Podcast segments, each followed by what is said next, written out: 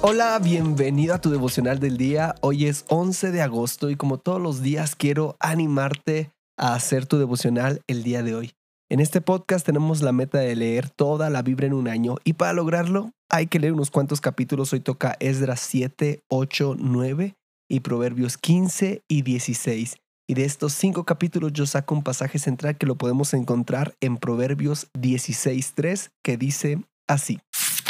Pon a Dios a cargo de tu trabajo, entonces lo que has planeado se llevará a cabo. Este pasaje me encanta porque es un refrigerio para nuestra vida tan ajetreada. En la versión El mensaje, así es como lo expresa. Pon a Dios a cargo de tu trabajo, entonces lo que has planeado se llevará a cabo. Muchas veces podemos sentirnos confundidos al momento de tomar decisiones fundamentales en nuestra vida.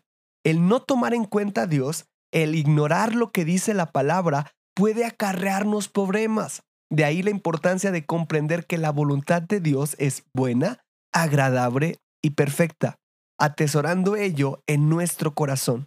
Por lo general, tendemos a hacer nuestra voluntad, esperando que Dios prospere lo que yo quiero.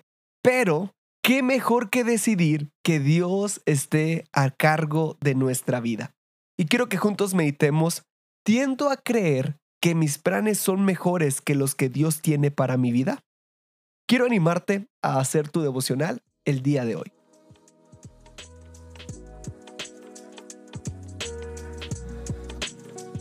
Nos da mucho gusto que este podcast sea de bendición para tu vida espiritual. Si deseas apoyarnos, puedes hacerlo compartiendo los devocionales y suscribiéndote al plan de lectura en YouVersion. Que Dios te bendiga mucho y recuerda, estás en devocional del día.